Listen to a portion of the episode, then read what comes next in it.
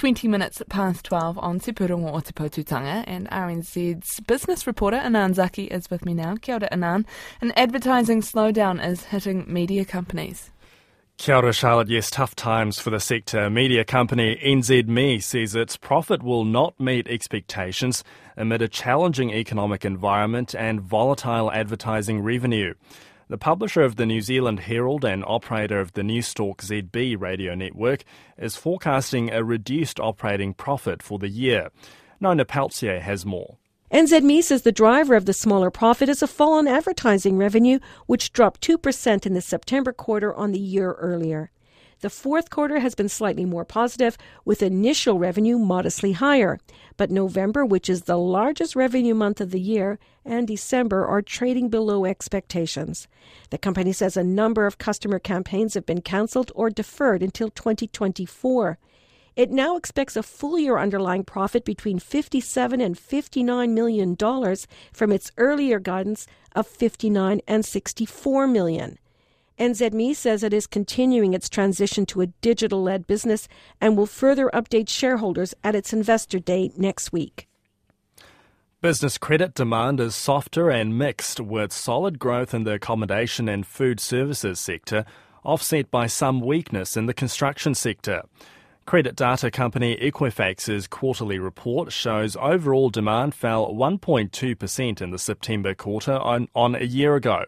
Equifax New Zealand's managing director Angus Luffman says overall demand is still as much as 10% below pre pandemic levels. But he sees it has stabilised, although it's not even overall between various types of credit or sectors. Applications for credit demand are real lead indicators of intention to spend, whether that's in a consumer market or in a commercial market, as we're looking at here. And so yeah, you, certainly see different sectors operating at different speeds, um, and it's the overall, I guess, the overall picture of um, stable demand which we look at as a base to work off. Angus Luffman says the strongest demand has been in the hospitality sector, which is at its best in four years, along with transport, but construction and agricultural demand were weaker. Westpac NZ is adopting advanced biometric software to bolster its fraud protection systems. The bank is partnering with Israel based cybersecurity company BioCatch, which will analyze customers' online behavior for unusual activities and check whether or not they've been compromised.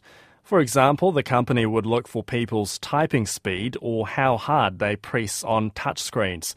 The bank's chief executive, Catherine McGrath, says the technology is highly effective and customers' privacy won't be compromised.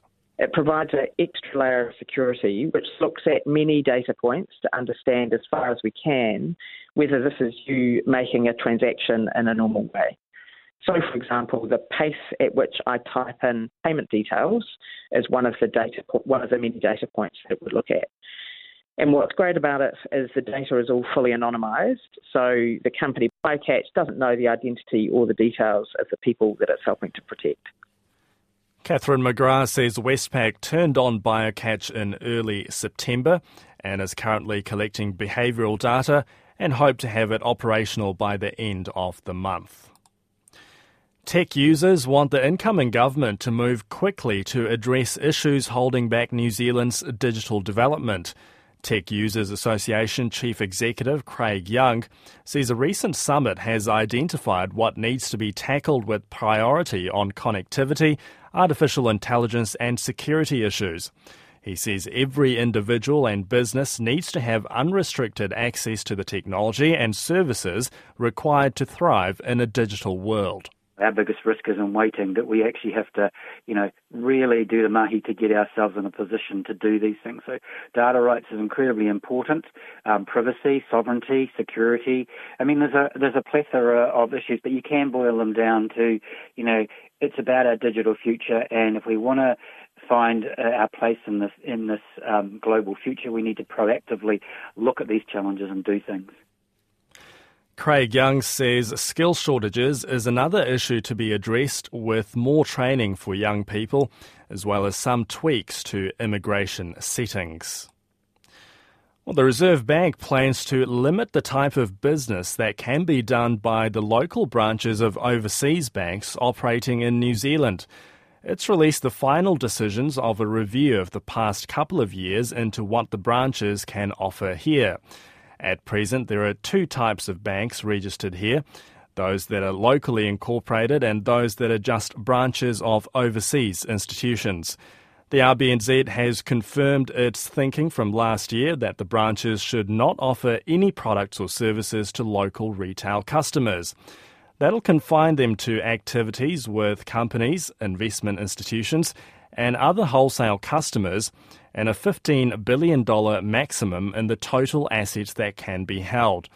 The RBNZ sees the aim of the rules as to have a simple, coherent, and transparent policy that protects and promotes financial stability.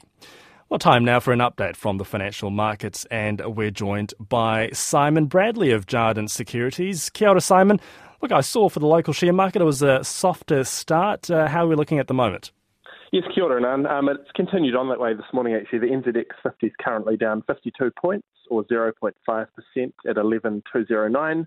NZX is the best performer in the top 50 this morning, up 2 cents or 2% at a dollar and two. Argosy Property is up 2 cents or 1.8% at $1.11. And Mainfreight is up 56 cents or 1% at $58.06.